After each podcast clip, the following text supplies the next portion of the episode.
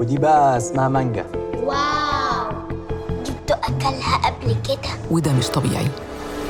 كل ده ما بقاش بعيد إنه يحصل بسبب تغير المناخ. بس الأول إيه هو تغير المناخ؟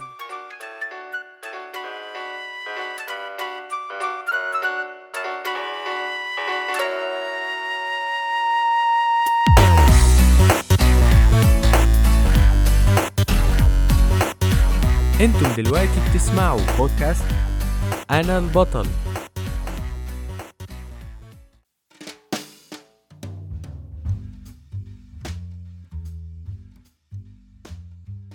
يا صباح أو مساء الخير ايا كان بتسمعني إمتى؟ أنا مصطفى حلاوة وأنت دلوقتي غالبا بتسمعني على أنغامي. ها؟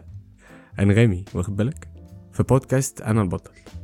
نخش في الموضوع اللي أنا جايلك فيه على طول واقول لك إن اللي أنت سمعته في أول الحلقة ده كان إعلان لحملة عاملاها الحكومة المصرية اسمها اتحضر للاخضر عشان يعلنوا عن مبادرة رئيس الجمهورية لنشر الوعي البيئي ليه بقى؟ عشان مصر بتستضيف الدورة السبعة وعشرين لمؤتمر تغير المناخ كوب 27 اللي هيتعمل في شرم الشيخ. المؤتمر ده بيناقشوا فيه حاجات كتير هكلمك فيها عن هكلمك فيها آه. عايز أقول هكلمك عنها في الحلقة دي. تيجي نقولها تاني؟ نقولها تاني. هكلمك عنها في الحلقة دي. شوف أنا عمال أرغي ولسه ما بدأتش الحلقة. تفتكر هنلحق؟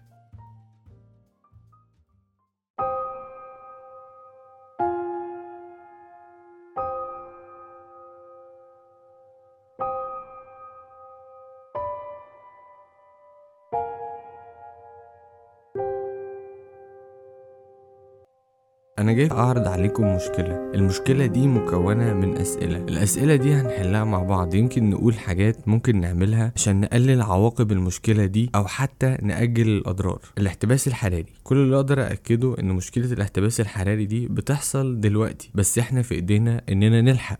فهل هنلحق؟ الاحتباس الحراري. يعني إيه احتباس حراري؟ في ناس بتقول عليه تأثير البيت الزجاجي أو the greenhouse effect وده لما الشمس بتبعت لنا الأشعة بتاعتها اللي بتسخن الغلاف الجوي وبعد كده الأرض بتبدأ ترد الحرارة دي. بس المشكلة بقى إن في شوية حرارة بيفضلوا محبوسين جوه الغلاف الجوي بسبب وجود غازات بنسميها الغازات الدفيئة زي ثاني أكسيد الكربون والميثان وأكسيد النيتروز وبخار المية.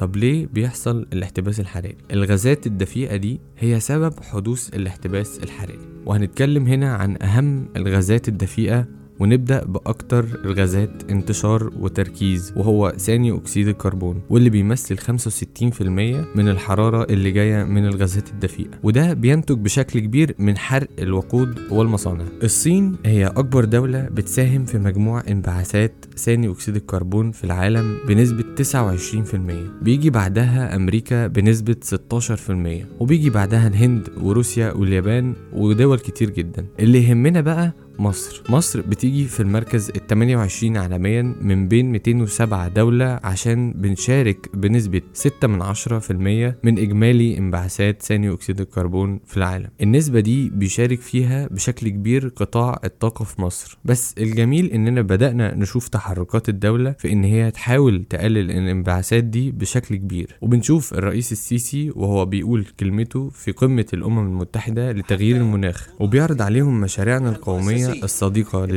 انتهت مصر من إعداد الاستراتيجية الوطنية لتغير المناخ عام 2050 والتي ستفتح الطريق أمام تحديث مصر لمساهماتها المحددة وطنيا. في إطار التوازن الدقيق الذي مثله اتفاق باريس والذي يتعين الحفاظ عليه لضمان تعزيز جهود خفض أيوة.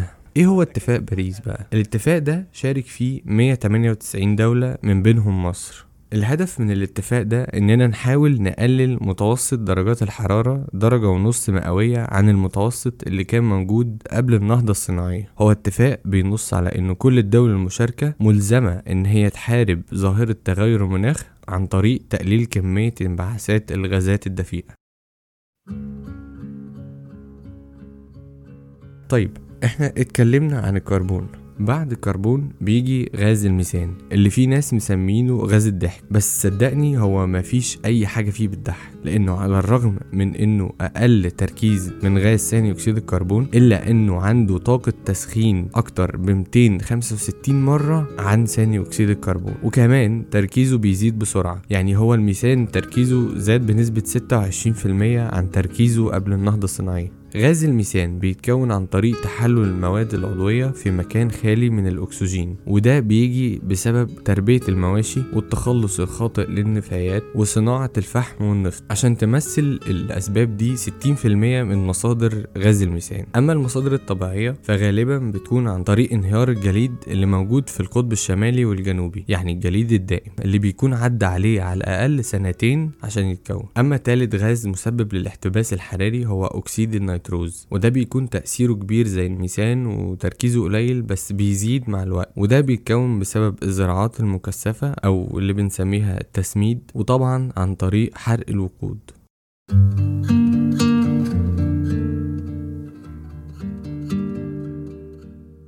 عرفنا يعني إيه احتباس حراري وعرفنا أسبابه. طيب إزاي بقى الاحتباس ده هيأثر علينا؟ خلينا نبدأ بالدول. الجليد لما يسيح المية بتزيد فده بيهدد 52 دولة وهيموت ملايين وهيخلي ناس كتير تمشي من بلادها زي بنجلاديش مثلا اللي بيعيش فيها أكتر من 163 مليون نسمة أو جزر المالديفز اللي فيها 1200 جزيرة. الشواطئ فيها بدأت تختفي تدريجيا. أول الدول بقى المهددة إن هي تختفي قريب هي كريباتي وتوفالو. طب تخيل لو جليد القطبين الشمالي والجنوبي كلهم ساحوا. نيويورك وبوسطن مش هيبقوا صالحين للإنسان إن هو يعيش عليهم. ده غير إن فلوريدا هتختفي أصلا. بوينس آيرس وريو دي جانيرو مش هيبقوا موجودين. وعندنا إسكندرية وجدة. ودبي مش هيبقى ليهم أثر. في بعض التقارير بتقول إن آسيا فيها 150 مليون نسمة بيعيشوا في أماكن على ارتفاع متر واحد بس فوق سطح البحر. كل دول مش هيلاقوا مكان يعيشوا فيه.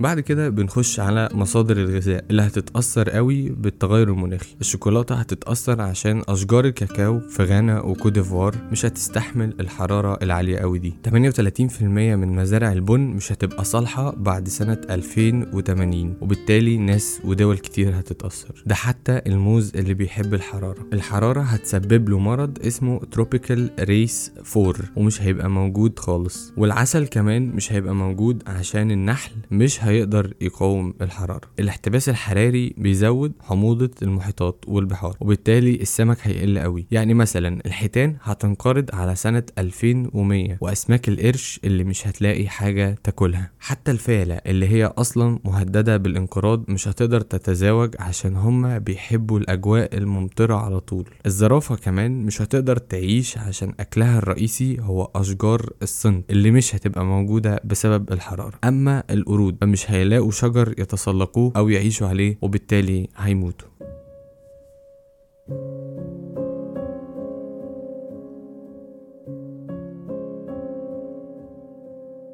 طيب إيه الحل؟ نقلل انبعاثات. نحاول نعمل تشجير على قد ما نقدر ونحاول كده نقلل ذوبان الجليد بتاع القطب الشمالي والقطب الجنوبي. نكتر من استخدام العربيات الكهرباء ونقلل احتراق الوقود. نستخدم مصادر الطاقة المتجددة زي الشمس والهواء. نحاول نقلل النفايات باستخدام منتجات نقدر نعمل لها إعادة تدوير recycling يعني. نعمل وسائل عزل للبيوت بتاعتنا عشان نقلل آثار الحرارة اللي بتجيلنا من الشمس وبالتالي نقلل الطاقة المستخدمة في التكييف. نحاول نستخدم آه، لمبات موفرة آه، زي ال fluorescent بدل العادية عشان نقلل الطاقة المستخدمة في الإنارة. نقلل التسميد ونحاول إن إحنا نزرع على قدنا. نحاول نزرع على قد ما الأرض تقدر. نحسن الأكل اللي بياكلوه المواشي وبالتالي غاز الميثان الخارج منهم هيقل.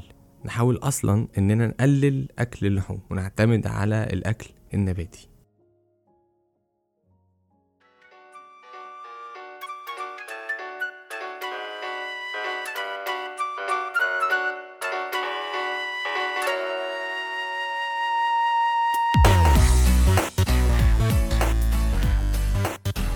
الحلقة دي بحاول أحكي لك قشور الموضوع فأنصحك تدور فيه أكتر. واعمل لي فولو على الإنستجرام عشان نعرف نتناقش. إيه اللي ممكن أعمله كفرد عايش على الكوكب ده عشان نقدر ننقذه؟ ولا شايف إن ده بس دور الحكومات؟